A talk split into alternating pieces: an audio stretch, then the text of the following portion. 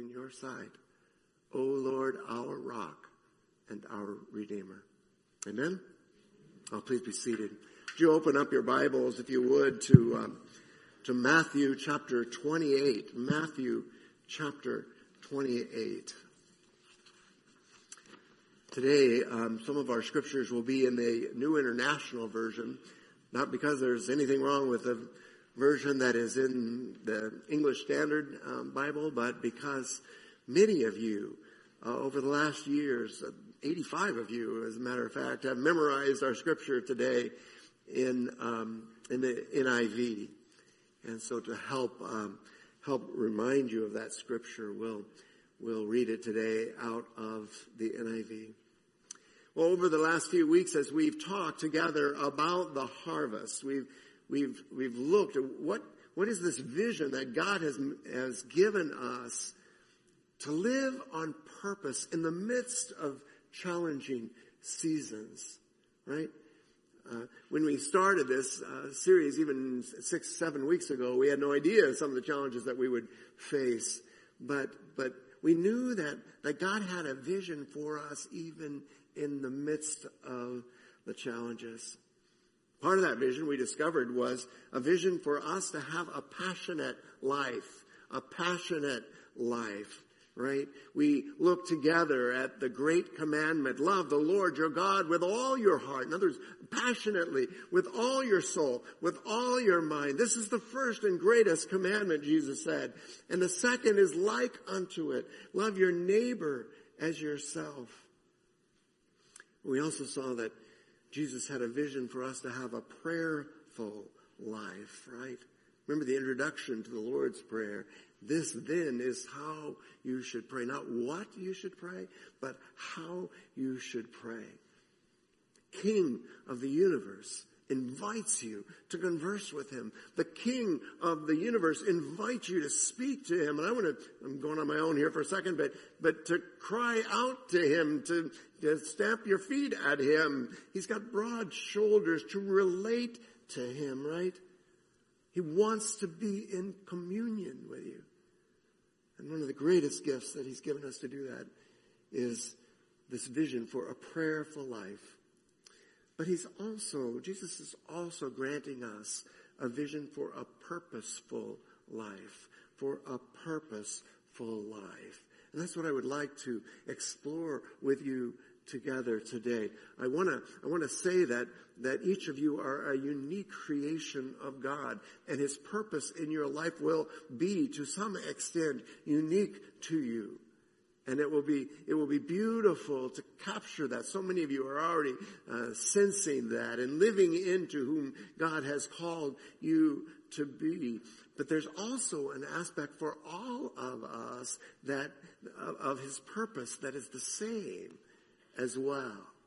And to, to, to grab insight into that purpose, we go to Matthew 28, beginning at verse 16 through 20. Again, while you're turning there, I would note that in Matthew's account of the resurrection, uh, remember he, he appeared to two women in the garden and he entrusted the most incredible news that the world has ever heard, has ever known. He entrusted it first to these two women to go back to the, the 12 in particular, but there are more we've discovered, up, up to 72 disciples who, who are actively waiting. How many? There's 120 in the upper room at Pentecost. So there's a lot of men and women who are waiting for this amazing news of the resurrection.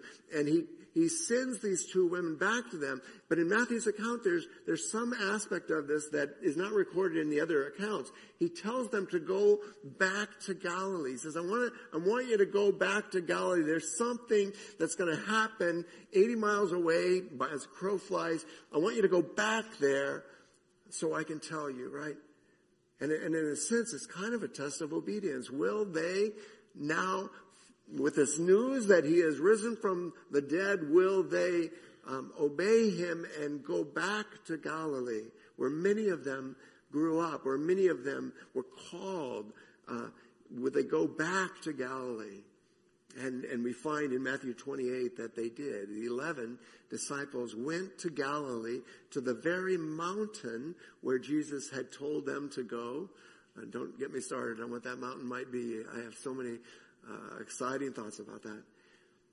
But when they saw him, verse 17, they worshiped him. It's exactly what those two women in the garden did. They worshiped him. But some doubted but some doubted. And it, it, it, causes us to think for just a second, were there some who were worshiping and some who were sitting over here doubting? Or is it possible that you can worship God and doubt at the same time?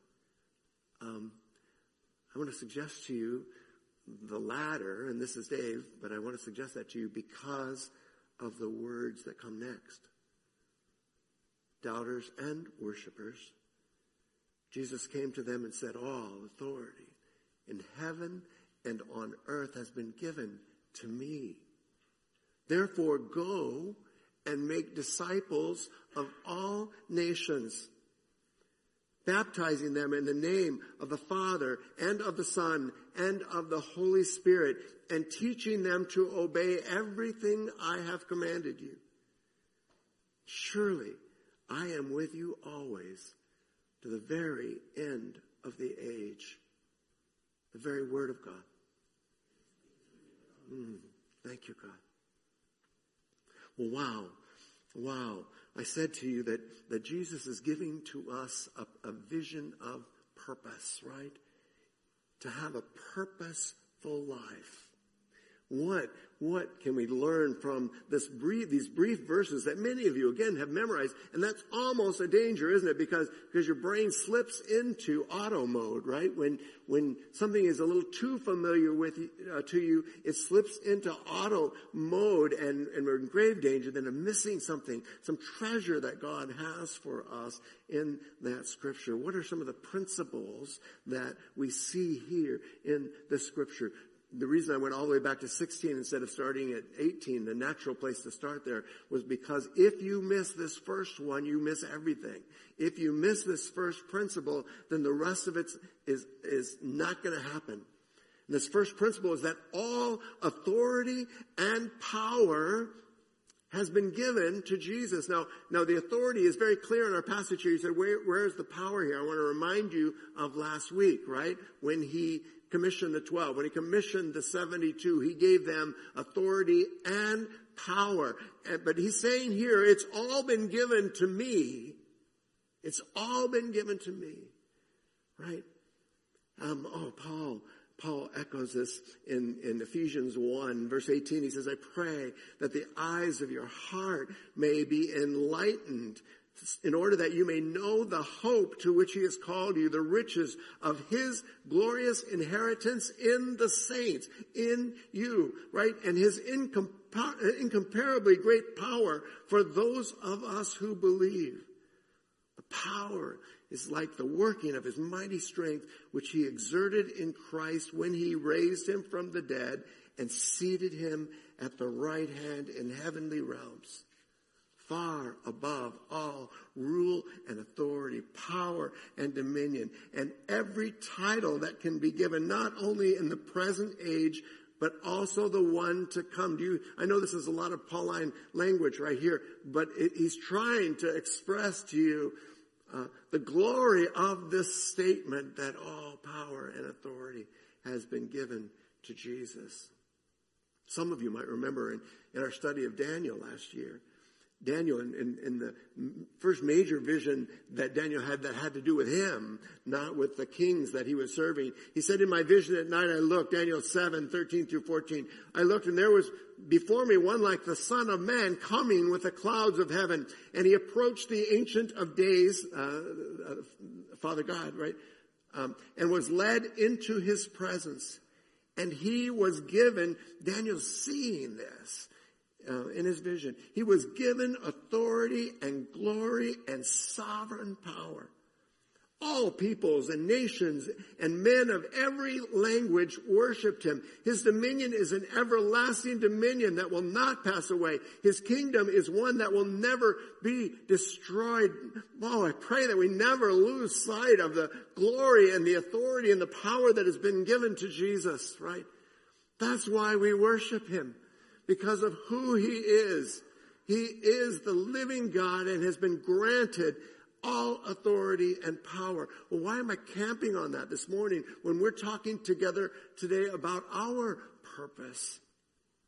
First, because he did. It was in his word. But secondly, because what does he do with that? He gives it to us. He commissions us, co-missions us. Invites us into his mission with that same authority and power. Right? Why? Why? To make disciples. Just as Jesus made those uh, 12 disciples, as Jesus sent out those 72 disciples, as Jesus drew together 120 disciples, now he's saying, I give you authority. You, you, I give you authority and power to do that same thing. To do that same thing, right? He says, now I'm gonna, I'm gonna, I'm gonna begin uh, translating it for you. He says, in your going, in your going. He said, no, my Bible says this command, go. Um, there's a, there, there's one command here in this, in this thing and then, and then several supporting participles to help you understand how to fulfill it. The command the purpose that God gives us, beloved, is to make disciples. And in all that we say it this way, to make disciples who make disciples, right? We remind ourselves that the way we know a disciple is made was when that person also is able to make disciples. But he says, in your going, it's not in the active, go as like you're doing something that you weren't doing before. It's not in the passive voice, be gone, like it's something that you have no control over, right? It's actually very intentionally couched in the middle voice in your going. In other words, in whatever you do, in whatever you do, make fully devoted disciples. Fully devoted disciples. We've, we've spoken of it many times. I, I, just wanted to have it here so you could put it in your notes as well. Three backgrounds to the word disciple, a Greek word that means follower, a follower. Remember in his initial call, he said, follow me. It was that simple. Follow me. But, but it, it, also in Greek means a learner. Learn from me. And I've challenged you a couple of weeks ago to be a lifelong learner of Jesus. There never comes a time when you wrap your brain, right, around the infinite God. And so uh, the entire uh, time that we spend on earth is going to be a, a, season of learning.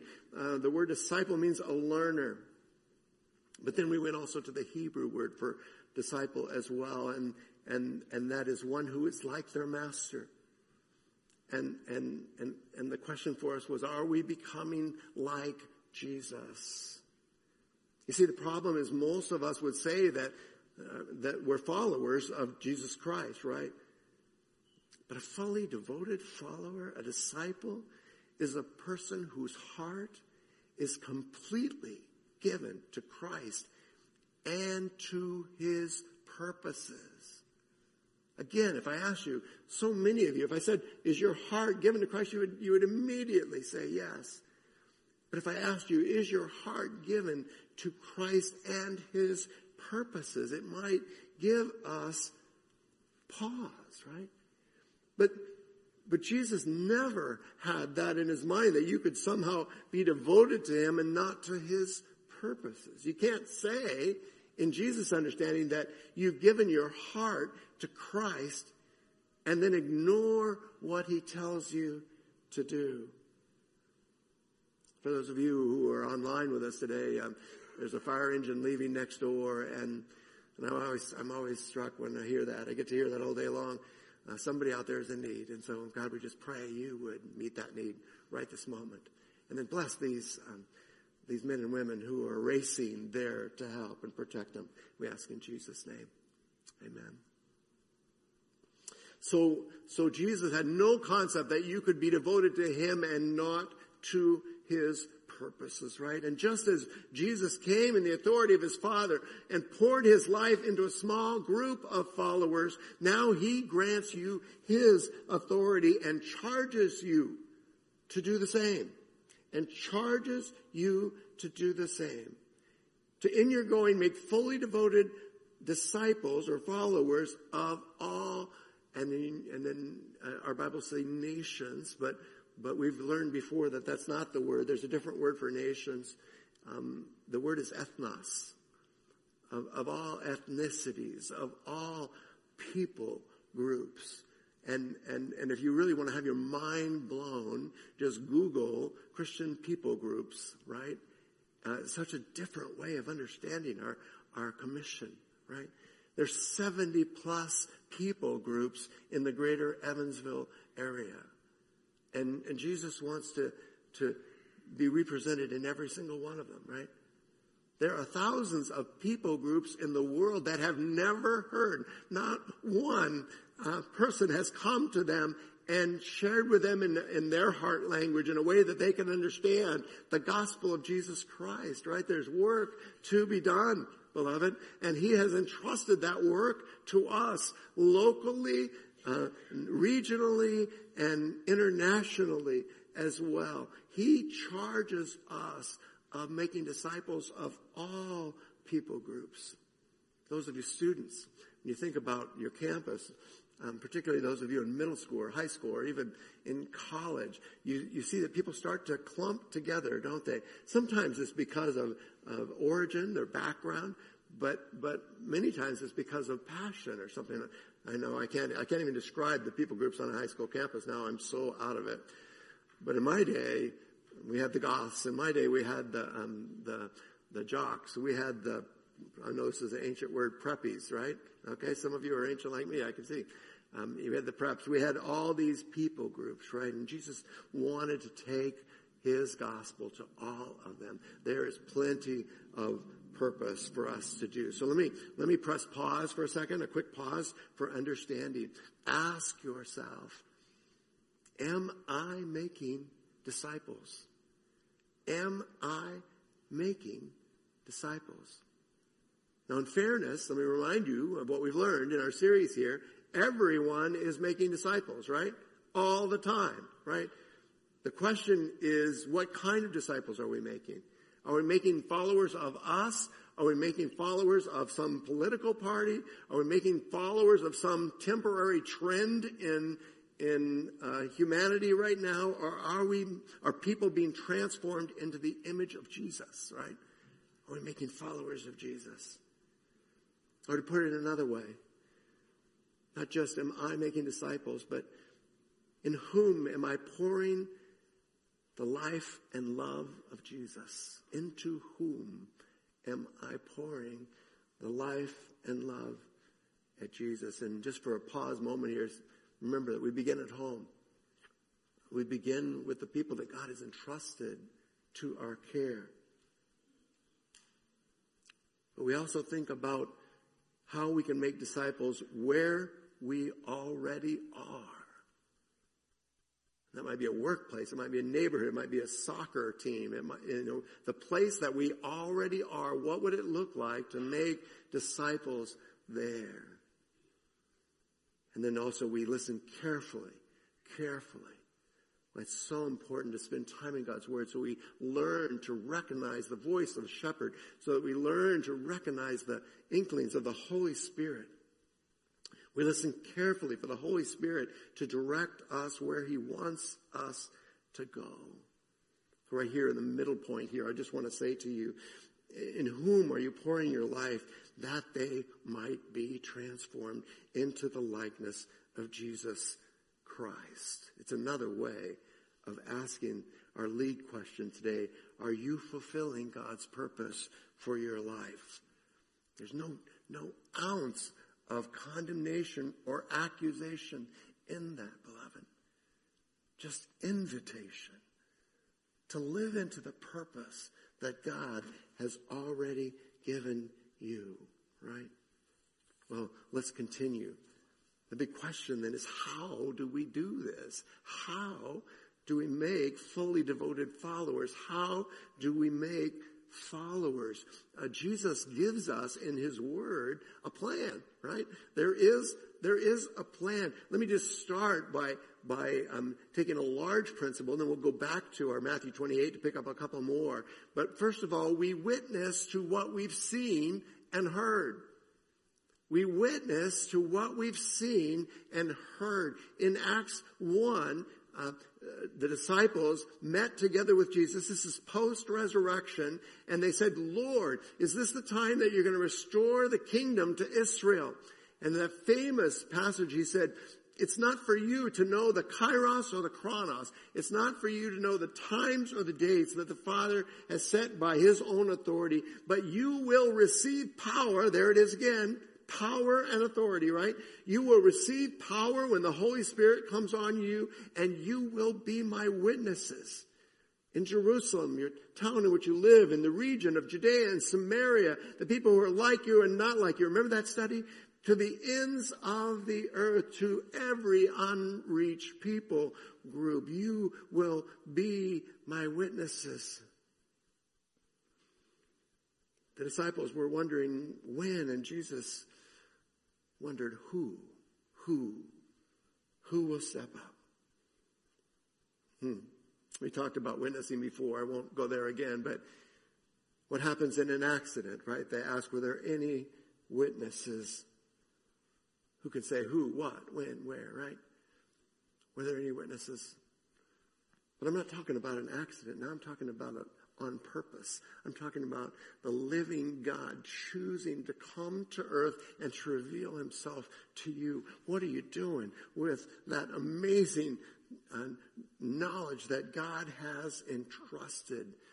I'm not asking what happens after an accident. I'm asking, I'm asking what happens after an on purpose, right? We witness to what we've seen and heard. We don't make anything up. We don't go beyond the knowledge that He has given us. We just declare what we know to be true. But also, but also we immerse them. Question, how do we make disciples? We witness to what we've seen and heard. We immerse them in the community of the Trinity. You're thinking, what, where did you get that? It said baptize them, right? That's when we, that's when we um, do this public um, declaration, when we do this public symbol. My question to you is, what is it a symbol of, right? Don't lose the reality for the symbol that represents that reality, right? That was the, the amazing thing about the sacrament of communion. Do not lose um, the sight of what this bread and this cup represents, right? It's just a symbol of this larger reality. And what is the symbol, or what is the larger reality that, that, that water baptism is a, an expression of? Many of us would immediately go, well, to the fact that I am dying to self and rising to Christ, and you'd be absolutely right. But what about this in the name of, right? We've learned together that the name represented the character. It represented the nature of someone, right? And, and so I, I want to cast a vision for you to understand that God has forever existed in community. God, from before the foundation of the world, existed in, in, in three persons, Father, Son, and Holy Spirit. Why is that so important? Because God is inviting us into that community, right? What you do when you witness, when you make a disciple is that you immerse them in the community of the Father, Son, and the Holy Spirit, right? That's what we are. We are the community of the Father and the Son and the Holy Spirit. Amen?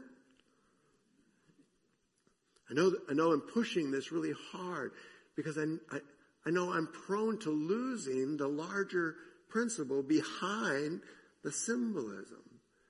And, and, and what God has done is opened up His, His Trinity to you.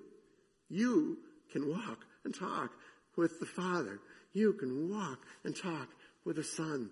You can walk. And I mean, I can think of scriptures. Every time I say this, a scripture is coming to mind. We're, we're called to walk in the Spirit, right? You can walk and talk with the Holy Spirit. God has opened up this community of the Father, Son, and Holy Spirit to you. Women of God, men of God. Let's live into that reality, right? Let's not get distracted by artificial communities that will never stand the test of time. Let's live into the greatest one, which we've been invited into, and let's immerse other people in that community. I've shared with you um, uh, Henry and Mary Sue. Um, it's just been such a privilege to immerse them in that community. And through all the struggles of the last years for them, to be able to taste and see that God is real, that He's alive, and that He has a family, and that family has invited them in. That is one of our jobs. We immerse, we immerse them, even before they make a profession of faith, right? Um, we immerse them into the community of the Trinity. But we also teach them, right? We also teach them. And, and what do we teach them? We teach them the commandments of God, right? A couple of you are going, I smell a rat. He's, he's setting a trap for us. I am. A little bit. A little bit. Oh, you have to know the Word of God. And, and, and, and, and what I'm so grateful to God for is that anyone can open that Word and be taught by the Holy Spirit, right? You don't, you don't need a pastor. You don't need anybody else. You can go to the Word of God. I love it that we come together in small groups to learn from one another about the Word of God. But any of us can be taught of the Holy Spirit. But, but what He commanded them to teach was not knowledge, was not more data. He taught them to obey, to put into practice what they already knew. We've said that so many times, right? That, that most of us, all of us know far more than we're putting into practice. We know far more than we're putting into practice. And Jesus says, don't just teach for knowledge, teach for obedience, right? Teach for obedience. I've shared this with you before, but when we, our kids were growing up, um, we were so blessed to meet with many of you in a, in a course called, um, um, oh, the name just jumped out of my head. What was it called? Um, Raising Kids God's Way, Growing Kids God's Way. And one of the principles in that was um, a principle that literally has saved my children's life. And that was the principle of first time obedience, right? First time obedience. We've all been in that situation. We said, I'm going to count to 30, and if you're not obeying by the time I'm counting to 30, right? Well, a truck can run over somebody in 30 seconds, right? Um, we've all gotten to that point where I'm at two and a half. I'm going to count to three, two and three quarters, right? We've got, we've gotten gotten that way, and and it was so life giving to Karen and I to to be reminded that that you can teach them first time obedience. And that actually became a phrase in our household. We'd, we'd say first time obedience. We'd have to do all that other stuff. First time obedience, right? But how many times as followers of Jesus do we, do we, um, negotiate with God, you know, and, and prolong and say, well, he's not using my middle name yet, therefore I'm not gonna, I'm not gonna answer yet. When we're immersing people in the community of the Father, Son, and Holy Spirit, Jesus invites us to teach them to obey, to put into practice. Now there's a step of, a huge step of faith here, right? Because a lot of the world questions the things that are in scripture, right? But, but we are not the world. We are out of the world, right? We're in it, but not of it.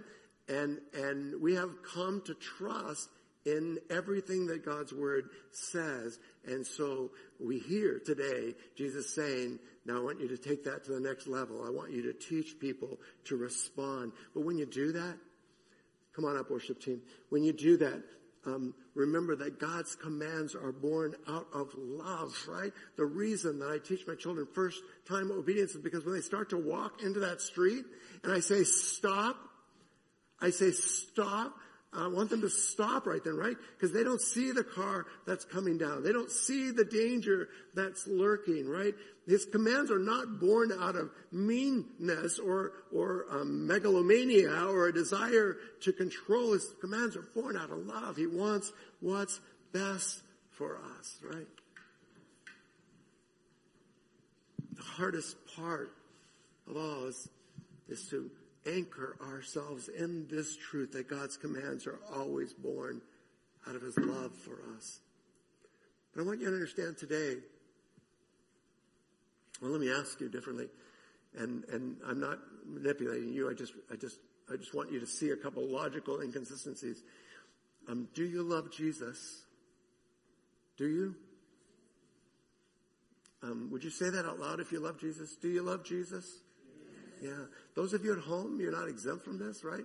Right there in your living room, would you say, yes? Do you love Jesus? Yes, right? True obedience is born out of love, right? Is born out of love. Compliance might be born out of pragmatism, right? If I do this now, then I'll get this later. But that's compliance is not obedience. Obedience is born out of love. If you love me, Jesus said, you'll obey my commandments. What's the corollary to that? If, if you don't obey my commandments, then you don't love me, right? Oh my goodness. Again, don't hear condemnation, hear invitation. Jesus is inviting his disciples into a deeper experience of who he is, but a part of that includes uh, adopting as our own his purposes as well. My goal is not to put you in despair because all of us have fallen short of the glory of God. Amen. All of us have not loved like we ought to. Amen. Right? There's no judgment for that. There's just an invitation into a deeper experience of His presence and His love. And that brings us to the promise at the end of this. That surely and surely, He says, I am with you always to the very end of the age. He didn't say, I'm with you when I could see evidence of your love. He didn't say, I'm with you in the times when you do what I say. He said to all the disciples, all those who were following him, I am with you always to the very end of the age. He will never leave us or forsake us. And those of you who are living right now in brokenness, um, know that he'll never leave you. He never rejects the broken. In fact, has a very special place for them in his heart, right? He will not abandon you. Well, what does this mean for us? We have to accept God's invitation to immerse ourselves in Him. So don't think about quiet time as something that you do so you can check a little box on your Sunday bulletin, right? It's, it, it's an invitation to immerse yourself in God's presence, right? And then, and then when you, when you have to go back, because you have real lives, when you go back out into the world, when you leave the time that you have dedicated for Him, practice that presence of Christ, right? I'm stealing a phrase from Brother Andrew, but practice the presence of God, of Christ wherever you go. Remember that wherever you go, He goes, right? Sounds like a fireman movie. Wherever you go, He goes. So practice that presence. And, and when God gives you opportunity, testify to what you've seen and heard. Testify to what you know to be true. Use words, but if, if necessary, but as, as uh, attributed to St. Francis of Assisi, you know, um, let your life speak as well.